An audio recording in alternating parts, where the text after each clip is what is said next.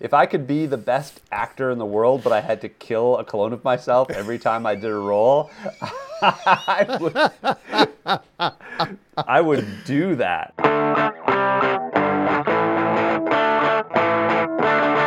And welcome back to another episode of Exposing Ourselves with Travis and Matt. I am Travis Ritchie, and with me is my good buddy, Matt Runquist. Hey there. Exposing Ourselves is the show where we expose each other to the things that we love.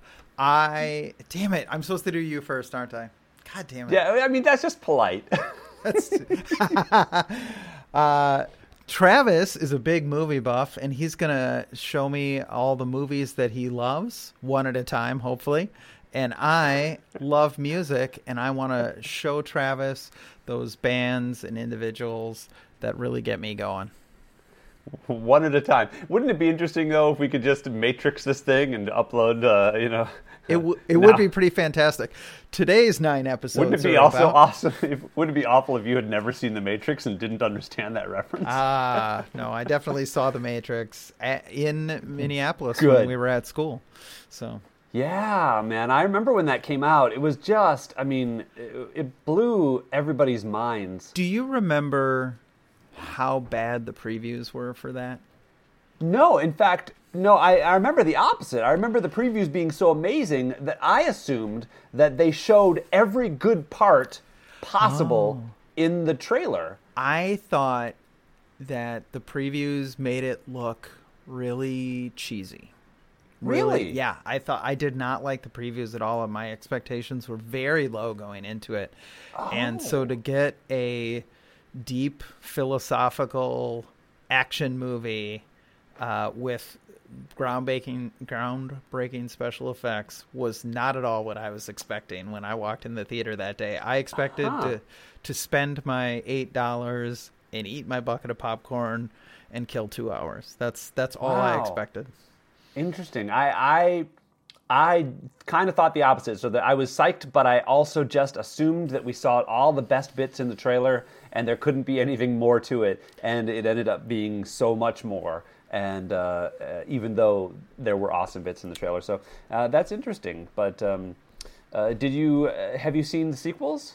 I have seen the sequels, um, and I think I'm in the minority here in that I liked them. I have not seen the modern. Really? I have not seen the modern one, but I liked I liked two and three quite a bit. I loved the Animatrix, obviously. Oh, I think, yeah, I think Animatrix everybody loves great. the Animatrix, but Yeah, they really are good. Not enough people have seen them, I think. But um, the uh, I did not particularly like the the sequels. Uh, it feels it felt to me like they were pretty much a money grab. Like uh, let's make these because uh, we need to make money. Um, although I the newest one uh, kind of lies somewhere between Okay. for me. Like uh, between the was an ind- original and the original sequels, yes, like it's better than the original sequels, but not as good as the. Correct. Yeah, yeah, yeah. It's uh, it's interesting, and I think they do it. I think they do an interesting job with uh, with reinventing that world in order to revisit it in the context of twenty years later in our world. So I thought they did a good, pretty good job with that. Um, so I have been uh, I have been house sitting here in Ojai, uh, or just outside Ojai, California. Oh hi! Ah, and I'm gonna uh, no. By the time we listen to this, we uh, will. I don't know if we want to uh, date these recordings at all, but it's Christmas pretty much. It's, Christmas, Eve today. It is Christmas And um, so by the time our listeners listen to it, it will be later. And of course, time means nothing on the internet, so it could be quite a bit later. But uh, here it could be next Christmas. It could be. Think positive, Could be. Travis. In, in which case, uh, Merry Christmas. Merry or, Christmas. You know, if, it could be any other holiday. What's is there an opposite holiday to Christmas? Halloween, I suppose. It could Uh, be July you could be fourth. I think July fourth is awfully close. Yeah, I mean, it's it's it's opposite in terms of the year. In Well, I'm a my sci- birthday... I'm a scientist, right? So, so I immediately went to the opposite like- part of the year. But you mean like opposite? the well, opposite right? spirit. So, Nightmare Before Christmas classically perfectly melds Halloween and Christmas, Yeah, or yeah. or So as Halloween perfectly as you're going to get.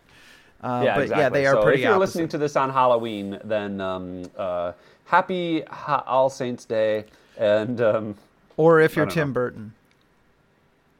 or if you're Tim Burton, uh, put me in a movie, man. It's about time. Yeah. Uh, I have been languishing too long in uh, the annals of Hollywood, and uh, it's time for me to um, make my mark in a Tim Burton movie. Excellent. Yeah. So uh, the we had uh, do, anything else going on for you this week? Uh, I'm spending a quiet Christmas at home. We're we're dog sitting for a friend, but uh, other than that, it's been uh, pretty relaxed. Yeah, trying to avoid pulling a, the uh, car. Oh, it's very very cold here in Wisconsin. Cold? I don't know if you've Yeah, heard that's that. what I've uh, negative thirty wind chill sort of thing.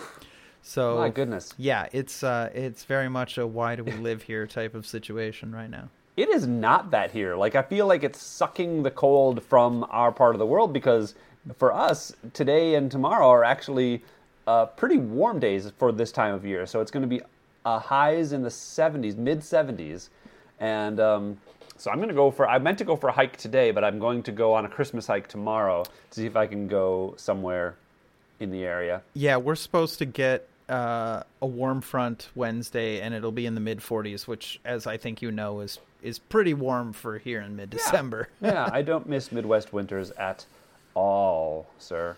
Uh, which is why you know uh, you were one of only two people who offered me a room to stay when I got sent home early from Japan. Yes. and that was, eh, although I would have loved to uh, lived with you for a while uh, during the pandemic. The reason I didn't is because I didn't want to deal with a, a Midwest winter. Because even though it was September at the time, I, I saw winter coming, and uh, I didn't want to deal with it. I'm I'm glad I'm glad to know it wasn't my personality. oh, not at all. I would have absolutely. Oh, I think it would have just been insanely fun to uh, to live with you for a few, several months in the midst of you know lockdown. Yeah.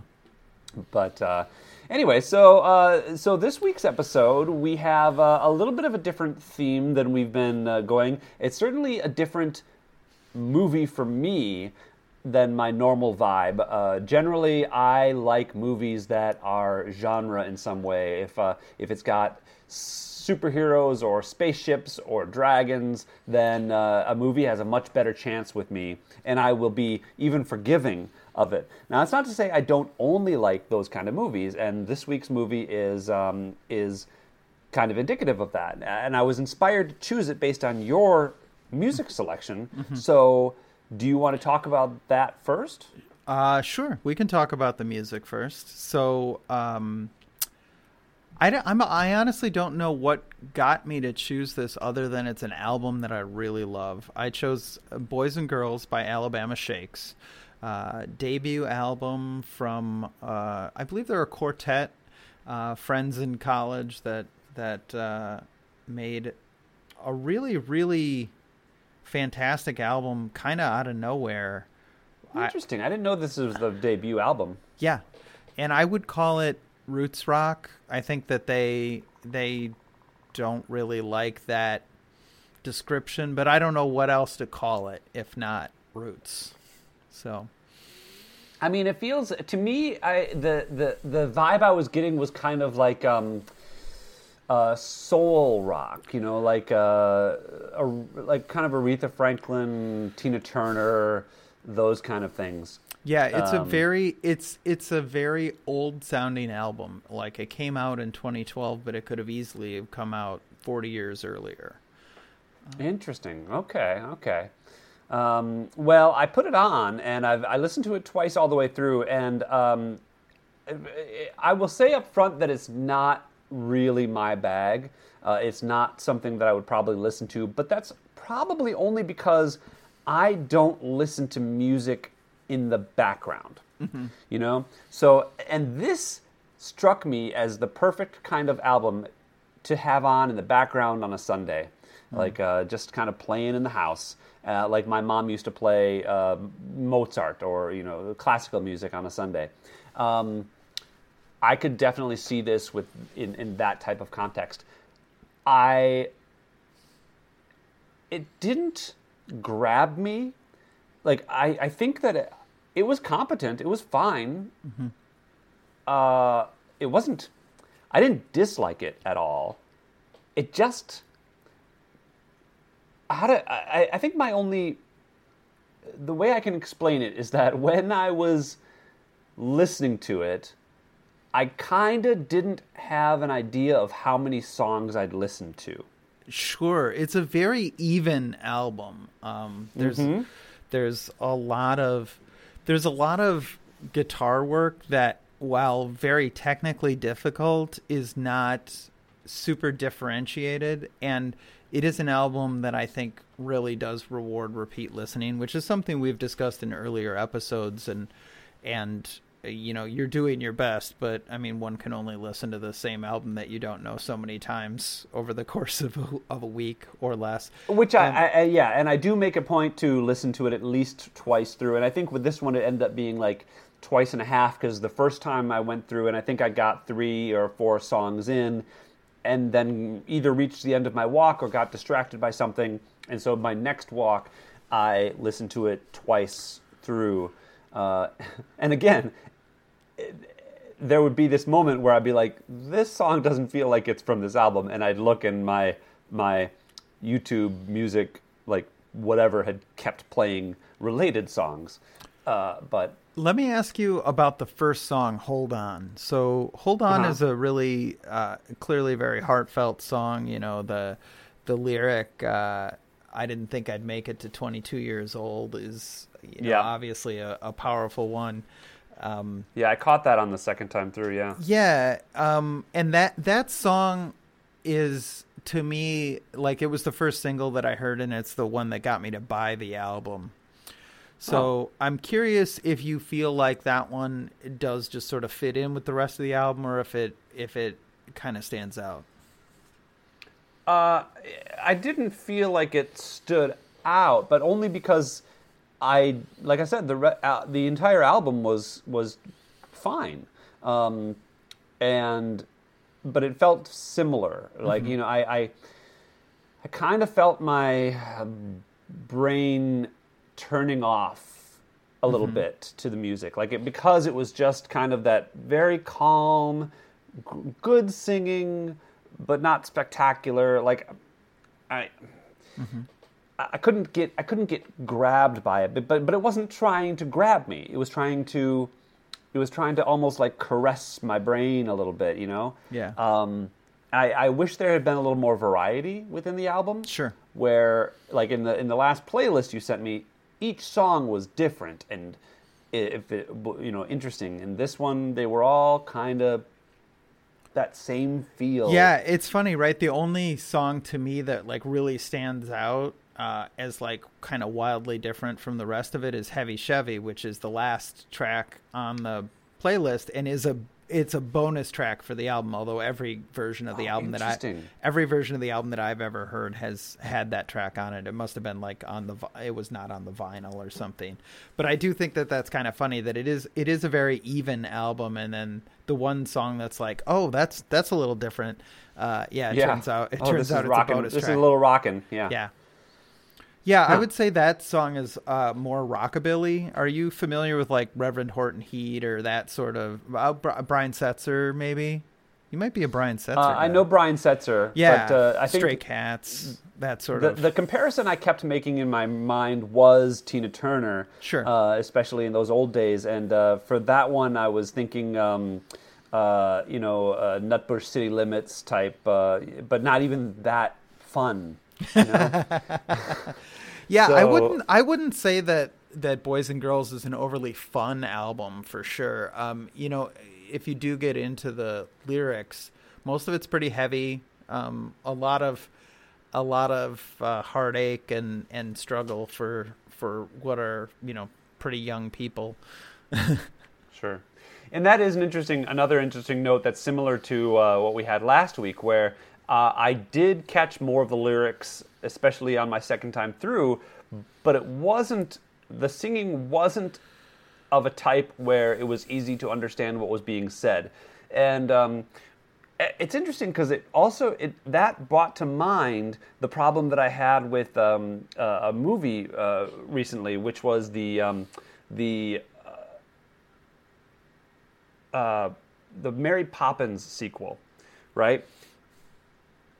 When I watched that, I couldn't understand any of the words to any of the songs.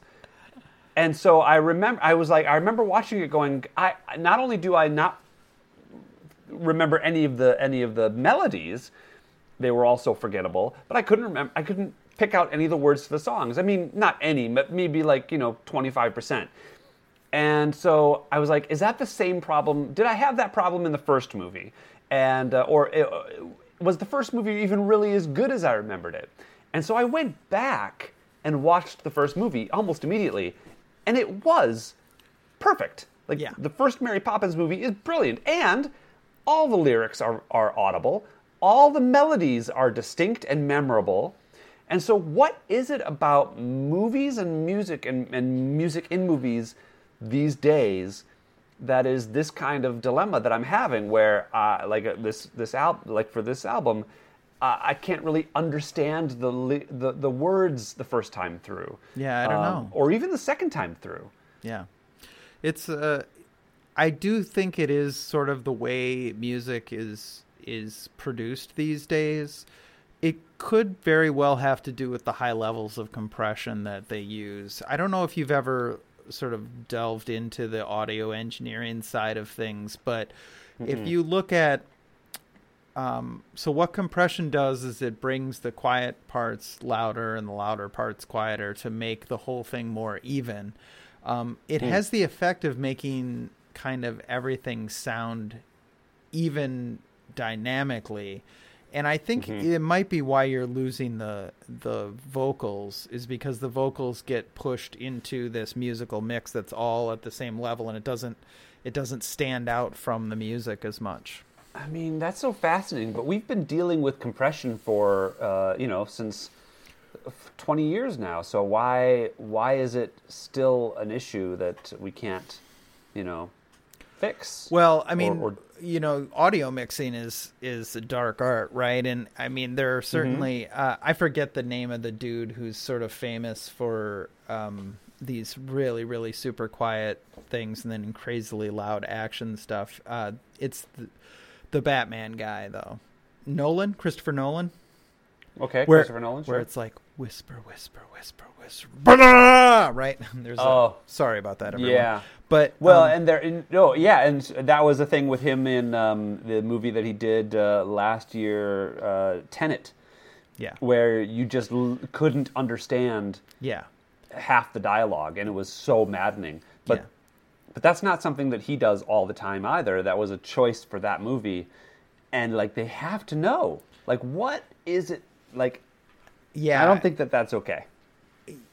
Yeah, and it's funny, right? Because it might be mixed in a way that allows you to hear it in a quiet Dolby theater or TH. I don't even know what the standard is these days, but a a quiet theater that you would never be able to hear in your house. So, uh, anyways, yeah, uh, okay, okay. So the this uh, one of the things that I have wanted to make sure that I do with this music thing is not just be like, oh, I'm gonna bowl right down the middle and and give Travis a bunch of things that I know he's gonna like. I'm gonna I'm gonna expose him to some things that I like and he might not, but I think I'm I'm glad Yeah. that you listened to it. I'm glad that you uh, took a chance on it. Uh, Yeah, you know. and and it, like I said, it wasn't. Uh, I didn't dislike it. Um, I just uh, I didn't love it, and I probably I it was it's exactly the kind of thing I would put on in the background on a Sunday uh, morning or afternoon, just to kind of have it on. All right, cool. Okay, are we doing ratings? Should we do a rating? Yeah, sure. give it a Uh, I would say I'd give it. I think I'd put right down the middle of the road. Give it a five out of ten. Give it a five. Um, and remind us what you gave Ghost last week. Was that a seven? I think that was a seven. Okay. Yeah. Okay. All right. Cool. Yeah, yeah.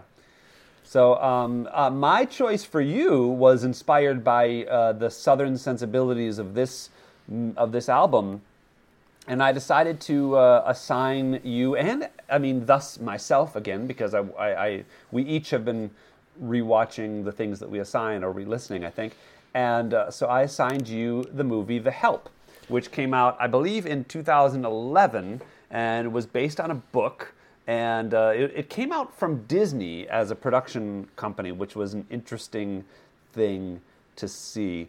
But it has a star-studded cast, and I don't think anybody won an Oscar for this movie, but there did- are seven. I thought Octavia maybe. Uh, thought don't- somebody did. I don't think she won for this. I think she won for Hidden Figures, uh, if I'm not mistaken. But I, there are seven Oscar winners in this movie, uh, including Octavia Spencer and um, uh, Vi- Viola Davis and uh, Emma Stone and Octavia did Um, win for supporting in this. Yeah. Oh, in she, this she okay. was she was the only one to win uh, in this. Uh, Jessica Chastain was also nominated for supporting. Oh, Viola Davis for uh, for best actress and uh, Got it. nominee for best picture. I, I should probably have bought up uh, bought up the page for it before we started. But yeah, uh, really incredible cast and great performances and and uh, an incredible cast of of female actresses uh, rather than you know powerhouse men. The men were inconsequential kind of to this whole movie. Yes.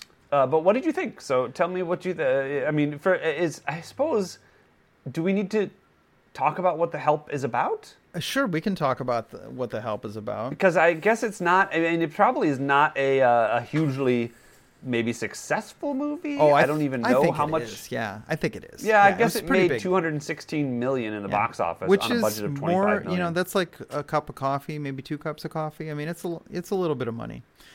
Um, yeah, yeah. So uh, the help is, uh, I believe it's an alternate history, right? Like the the Nope.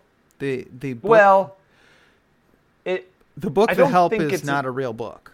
I mean, the sorry, the book that the movie is based on is a real book, but there's not a journalist from the 1960s who wrote a book called The Okay, Help. yes. So it's Okay. a, it's a fictionalized telling of real uh, of real events. You know, so these maybe this it's not based on real people. It's set in Jackson, Mississippi in 1963, I believe. Uh, Right. And it tells the story of the uh, children of a certain class of person in Jackson, Mississippi, and the black women who raised them. Yeah, yeah. Good, good. So, uh, as you probably know, this movie is fairly controversial. Uh, Yeah. Viola Davis has since kind of thrown the movie under the bus. Uh, and, you know, not, I would say not without cause, right? Uh, the book, the original book is written by a white author. The screenwriter is white. The director is white. Uh, it, you know, the whole story revolves around uh, the the white character. I don't know that I would necessarily call Emma Stone's character a white savior, uh, but there's there's definitely echoes of of like more racist movies that are sort of like it. It's like somebody, um, it's like somebody heard all the criticisms about the stories that were being told about black people and was like, yeah, yeah, okay. Uh, I'll I'll try to incorporate, you know, that those those criticisms, but like it, there there is just part of you that goes, you know, it's 2012. Maybe this isn't like a white director and a white person's story to tell anymore, right? Like, like, and and and it's Well, so so before here's- before we dive too deep into that, I want to say Yeah. I did like the movie. Right? I, it's obvious. It's. I I don't think you could direct these people badly. Like I don't. I don't think even George Lucas could make these people stiff and terrible.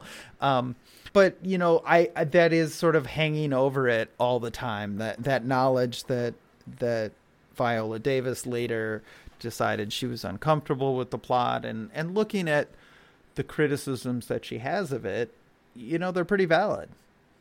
Yeah, I mean, and it's hard for us to talk uh, about it as white guys, uh, but uh, I, especially in, on, on that aspect of it. Yeah. But I, the thing that I would say as a creator myself is that this doesn't seem to me to be a story that is. It's not trying to be the story of those people uh, of the of the help of the maids themselves. It is it it's about that, but it seems to be the white women's stories. You know, it's it's from their perspective. Yeah.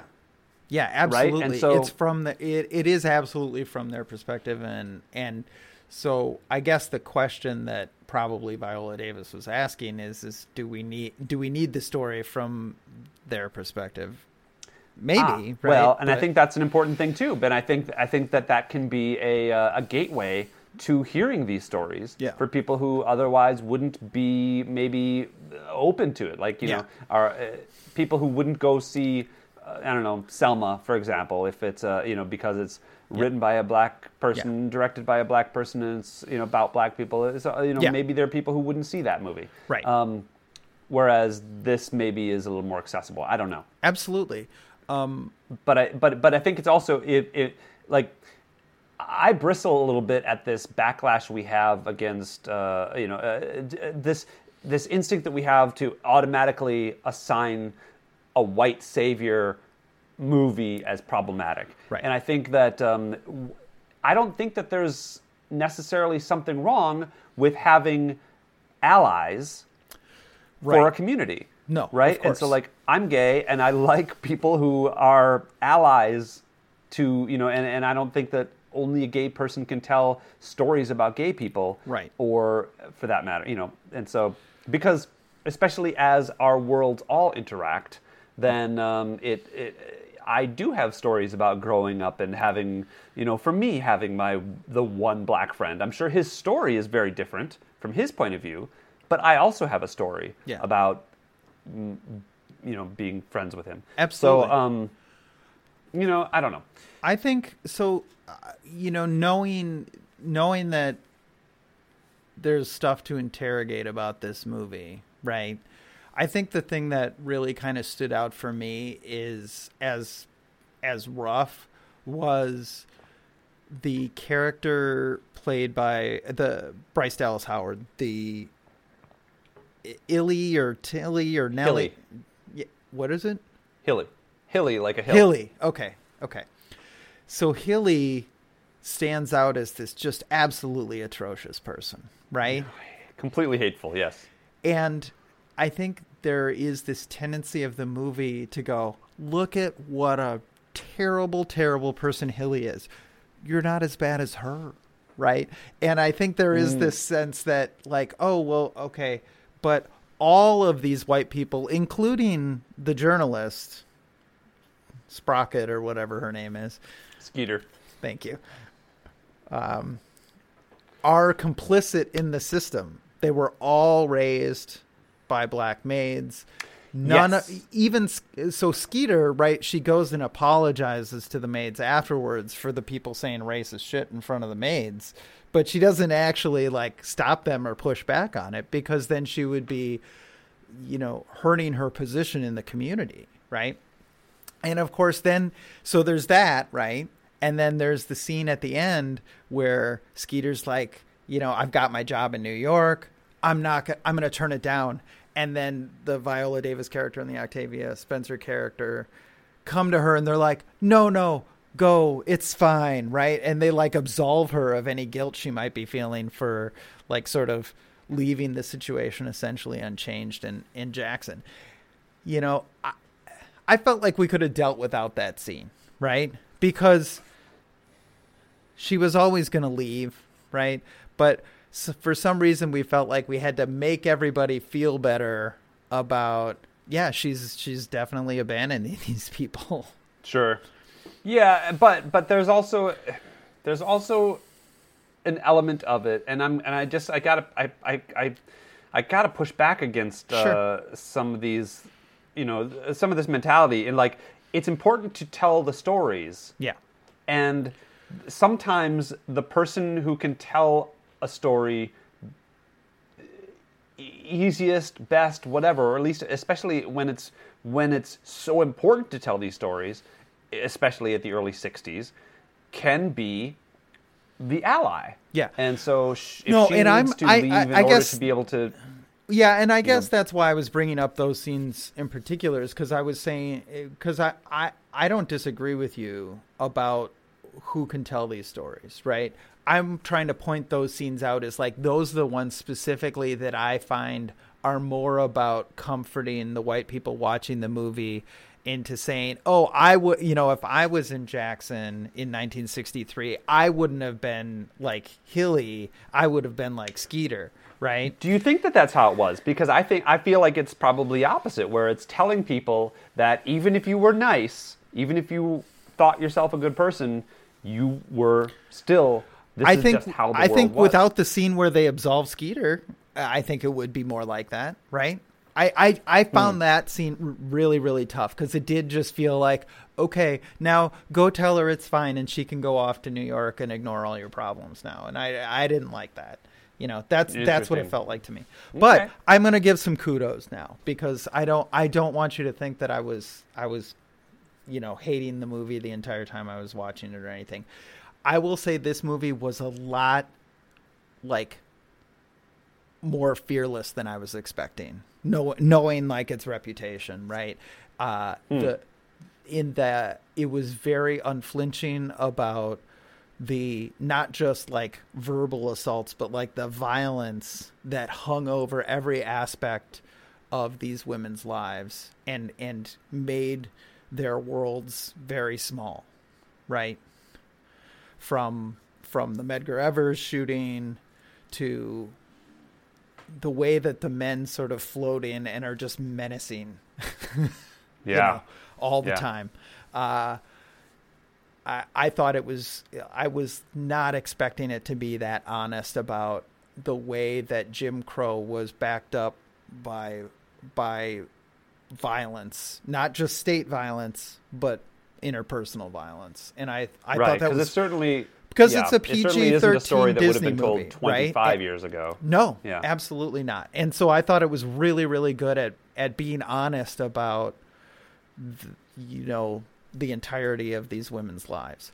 And I thought it was. Mhm. I thought the stuff about the women not trusting Skeeter at first was very, very honest. Very that all felt very true.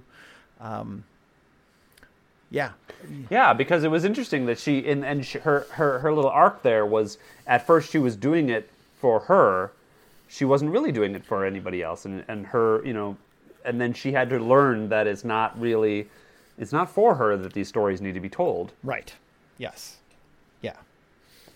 And you know, like the Octavia Spencer character insisting that the the poop pie story be told, I thought that was really good and really honest and you know, Yeah, smart the- too. yeah, so there was a lot there that I that I really really loved. Um I, you know, I just didn't want to like have a conversation as two white guys and just be like, yeah, it was cool. It was fine, you know, it's fine. yeah, no, it's a, it's it's an interesting con- it's an interesting conversation to have, and I think something similar happened when um, Green Book came out a couple of years ago, and uh, there was a similar kind of uh, backlash. Yeah. But I don't even I don't remember who who directed or wrote that, but um, yeah, similarly, the Now but- that was, uh, I believe, Green Book was based on um, a real. So that was written by, I believe, the son of the jazz player. or Oh yeah, something. yeah, yeah. Well, And and, that- and there was some controversy because it was it was told from the it was told from the perspective of like the white guy's children, I think. Yeah. And um, uh, or based on stories told by him yeah, instead of stories or, or, or some sort of recounting of of, Yeah. of uh, yeah. And I, I guess I would be more forgiving of that because it really did happen to his dad, and you know he's recounting the stories uh, told Sure. to him as a child. That that I think is why uh, that's actually why I asked if if this was you know a real book and why I referred to it as an alternate history is because it does it does invent this imaginary person who just happens to be a super good ally, right? And that like that also feels like okay you know okay eh, you know Sure, that makes sense. Sort of a self insertion, like hey you you're a skeeter, not a hilly, right? And I I don't you know I I would love to think that I'm gonna be on the right side of history, but the the fact is, history happens all the time, right? And Yeah. you know, you do your best in the moment to to be on the right side of it, but uh, you never know No. until the rubber hits No, the road, absolutely right? yeah, and you can't. You know, it's it's very hard to see history from inside it. Um, you know, but so what do you think of? Uh, uh, let's talk about just more um, objective uh, criticism of the movie. Uh, the acting, the. uh, I mean, the- uh, the acting is obviously phenomenal. They got a they got an incredible cast, and they they really knocked it out of the park there. I you know, there's nobody that stood out to me as like, oh, this is the weak link or whatever. Um, I thought it was really well paced. Yeah, I, two and a half hours. You know, like two and a half hours is now as, as somebody who does time. not who does not watch a lot of movies two and a half hour movie is a long long movie especially when Sure. there's no like you know robots punching each other to break it up a little Right. right, right. um and uh, please do not assign me movies where robots punch each other except pacific rim i'm kind of curious about that one but anyways have you not seen Pacific Rim? i have not seen pacific rim um It's but- not one of my favorites. Oh, okay. Well, then we probably won't watch it. F- You know, from a technical standpoint, it's fantastic. It looks like a Disney movie. It's all, you know, the period correct costumes and hairstyling are all fantastic. Uh, it has a strong sense of place. You know, you know you're in Jackson, Mississippi the whole time. Yeah, Uh, it is- I don't it is- particularly. Go ahead. I just I don't particularly have a sense that it was um, superbly directed. You know, there's there's nothing that stands out about the direction really. have Um, you looked up the the uh, director at all?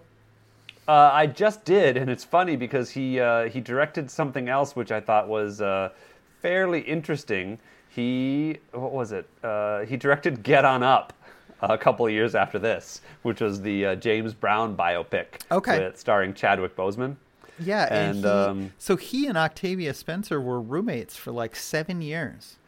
Oh, interesting. Yeah, they were both PAs on. Uh, well, I can't remember the production now. They were both PAs at the same time, um, and they Oh. they lived together for quite some time. And he he cast her as a star in another one of his films. Uh, you know.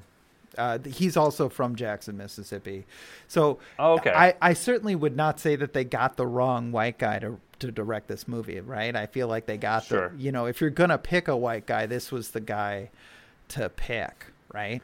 I and I think he did it. Yeah, I can see that. He did do a really good job. I thought. Yeah, he was fine. He was a former actor, um, so Yeah. he, he he was in that acting world and kind of uh, uh, went up the ladder just fine. Um, Well, would we So, really yeah. say directing is up the ladder from acting? I think so. Yeah, I mean certainly. Yeah, in in the film in the film world, it, it certainly is. Yeah. Um, but uh, yeah, I I liked it. I I, I found myself uh, emotionally moved, and um, I, I I cried a couple times. Uh, sorry, the uh, dog is. Playing with this uh, ball and she, he's just like he can't relax until we're done So yeah, I, I I liked the movie quite a lot. You know, I, I I would say the criticisms of it are valid, but that doesn't make it uh, not a watchable movie. And I think it's better to watch it and be aware of those things than to watch it and just be like, "Oh yeah, Skeeter's cool, man." Mm-hmm. Sure, yeah. You know. I think it's interesting. Uh, some of my favorite parts, of, like I, I love these actresses, and uh, so someone like you know, uh, I love Allison Janney so I much. knew you were going to say Allison Janney because I'm the same way. And I And- God, it breaks my heart when she, the scene where she's got the DAR there and she's just horrible to to her maid. I just like it breaks your heart, man. Really yeah, does. and you can see the heartbreak in her too, the conflict in her, and uh, and uh, she, and this was probably one of her first movies after West Wing, because West Wing was, I think, probably went through 2008 or so, and so Yeah, maybe so she this was would doing be pretty early. Yeah, this would be pretty early after the end of that. Yeah. Yeah, and, uh, and but she's just amazing. I I found Jessica Chastain to be delightful. I like got to admit, I did not recognize her at all. neither did I, and apparently she had to gain weight for that role. Oh my which God. is crazy. Yeah.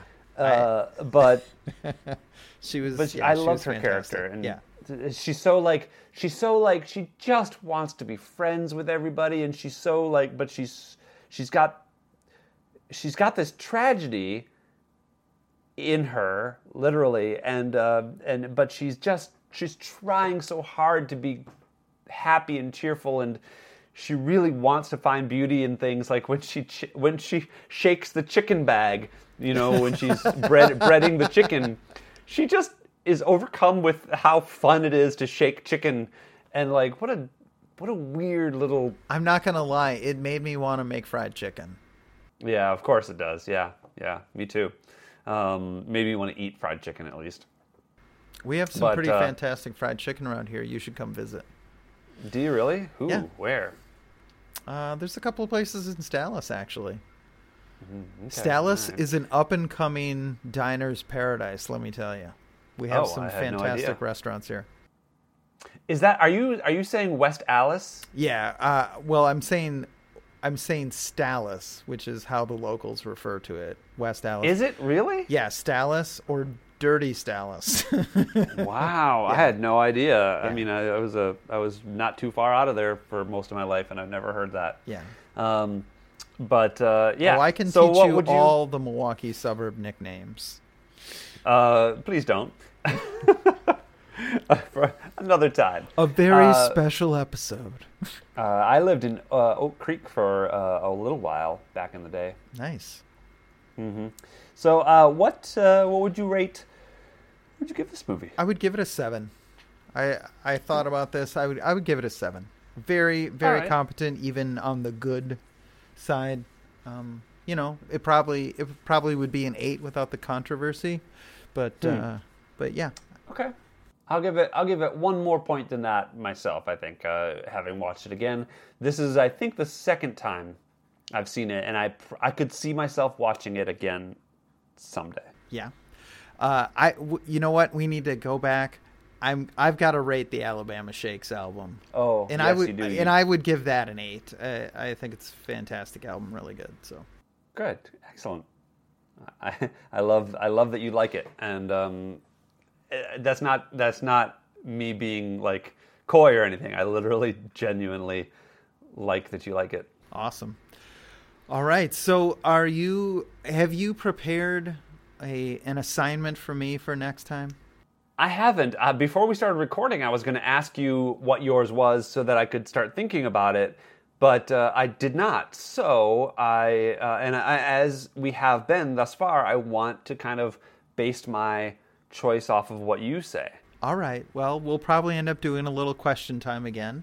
Although, as as I think you've determined, if you choose a movie released after about 2005, you'll have a much better chance of hitting one that I haven't uh, seen. But uh, Okay. so the band, are you familiar with the Decemberists? I've heard of them. All right, all right. I'm, So I might even. I feel like they're big enough that I might even have heard one of their songs. I'll bet you probably have. Um, so, in the early 2000s, uh, indie rock fans were lament. Yeah, in the year 2000. Um, we were lamenting the death, the premature death of the indie rock superstars Neutral Milk Hotel, which they had had a fantastic album called In the Aeroplane Over the Sea. You'll find it on dozens of best of the 90s lists. I Really? at or near the top. Um, this was this band that kind of flamed out very quickly. Their their sort of leader uh, disappeared into the wild, uh, and uh, they were gone. But they told these really sort of weird, intricate tales, and the Decemberists popped up uh, out in the Pacific Northwest in the early 2000s and for people who had been missing neutral milk hotel they really scratched the itch.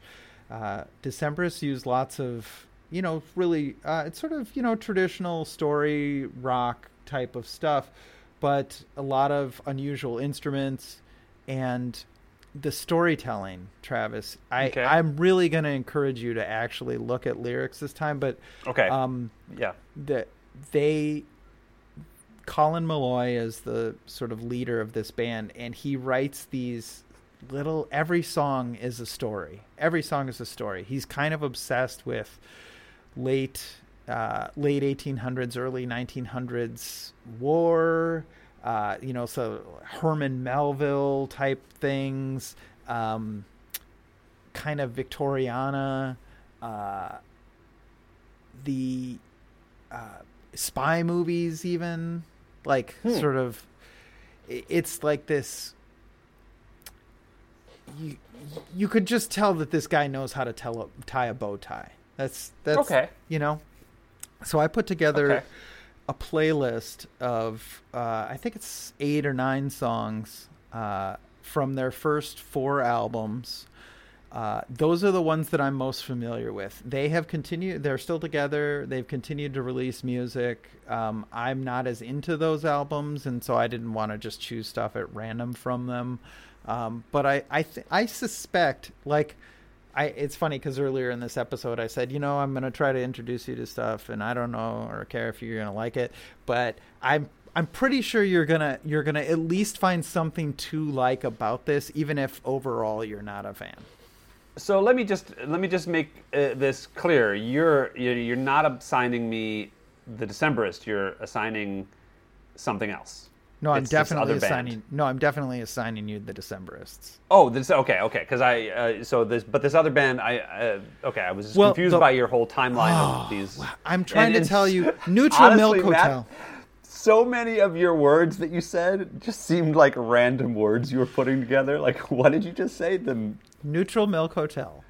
yeah, those are just three words, three random words. I can I want you to know that there is a certain style of hipster who looks much like me with the uh, I the audience. beanie I want you to know that I'm wearing a beanie right now, heavy horn rim glasses, and ha- and a full beard. Okay, Yeah, and yeah. so. I, I want you to know that there are people that are listening to this podcast. They can visualize me, and they're like, "Of course, he's a Neutral Milk Hotel fan." Um, okay. Yeah, the Neutral That's Milk Hotel wonderful. is like they're like famous for being underground famous, if that Okay. makes sense. Um, Okay, but anyways, so the Decemberists, uh, beautiful storytelling. I think you're really gonna like it. Okay, good, good, good. Um, all right, brilliant. I think that that uh, that works, and I Oh. like your. If I had one more comparison, Oh, yep, We- yep, Wes. Anderson. They're like a Wes Anderson film come to life. Oh, I've seen a bu- I've seen a bunch of Wes Anderson, so you don't need to assign me a Wes Anderson Okay, movie. okay. Uh, I'm just saying, right. like that's the vibe, right? Like weird old clothes and odd juxtapositions, but like storytelling. Interesting. Okay, okay, okay, okay. Um, hmm. Okay. All right. I've got uh, I've got a couple ideas here. Um, you have have you seen? And the first thing that pops to mind is uh, Memento. Have you seen Memento? I have seen Memento. Okay, and that's Christopher Nolan. Have you seen most of his other things? Have you seen The Prestige? I hate the Prestige. Really? oh, I hate the Prestige. You know why? Really? You know why? Because I hate every single character in it. There is no one to root for in that movie. I hate every single one of them. I hate them. Oh, I hate that their is wi- interesting. I, I hate because- them. I hate their wives. I hate everyone in those movies. Wow, wow, wow, wow. Uh, You know what? It's fascinating because I generally don't like movies where there's no no one to root for either. But um, I I love The Prestige. Who do you Uh, Who I- do you root for? Uh, I think it's a um, I David Bowie. No, uh, I think I, I think it's the Hugh Jackman character. Uh, The one who murders Because- a series of his own clones. yeah, yeah, but he's so he's so but but but it's tragic in a way. to be fair, they don't is- suffer long. No, he wants so desperately to be good at something, and I get that. Like I connect with that. Where like if I could if I could be the best actor in the world, but I had to kill a clone of myself every time I did a role, I would I would do that.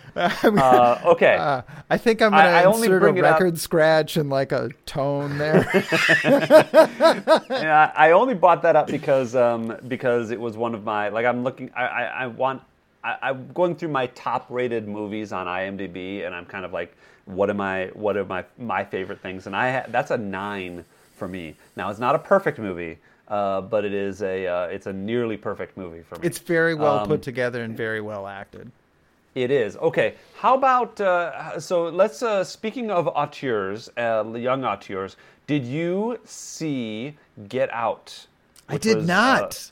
okay, that is uh, Jordan Peele's uh, first movie, and I think it's a very interesting follow-up to The Help for you. And uh, so I think that that's where we're gonna go. It's uh, we're getting into a little uh, some horror movie stuff here, um, but yeah, the help uh, was terrifying.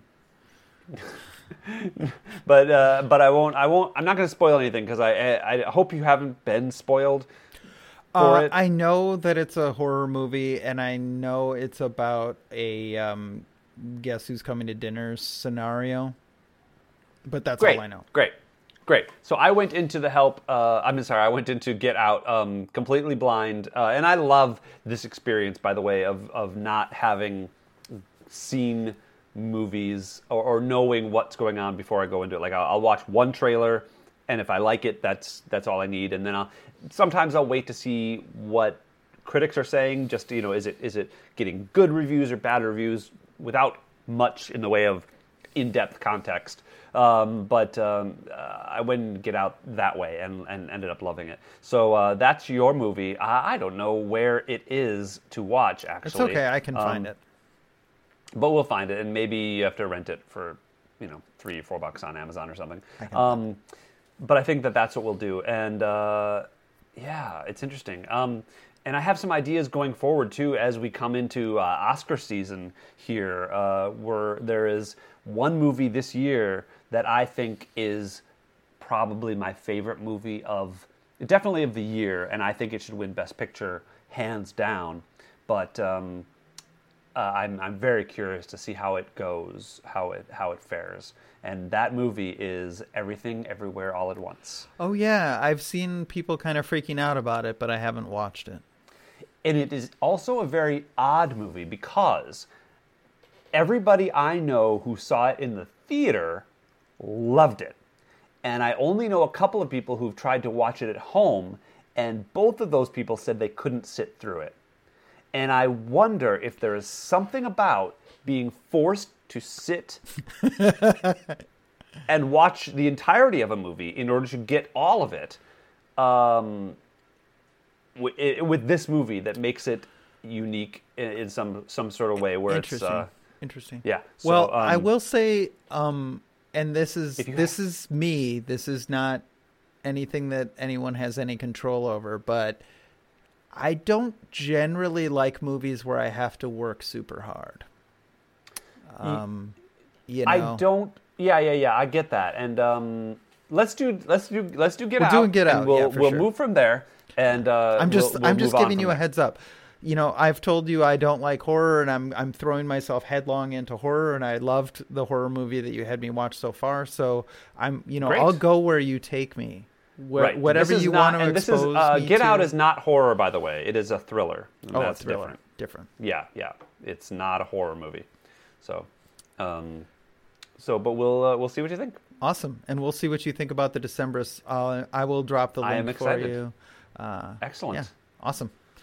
All right, thanks for exposing yourself to me. Thanks for exposing yourself to me, and uh, and Merry Christmas tomorrow. Uh, only a few hours away from Baby Jesus' birthday, and uh,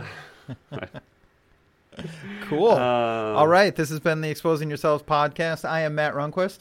And I'm Travis Ritchie. Uh, have a wonderful evening, or day, Or day. or a whole week. It might, whatever. you know, maybe maybe it's uh, maybe it's several days before you hear another uh, of us, another podcast from us, or or maybe you're binging us one after another. It could be.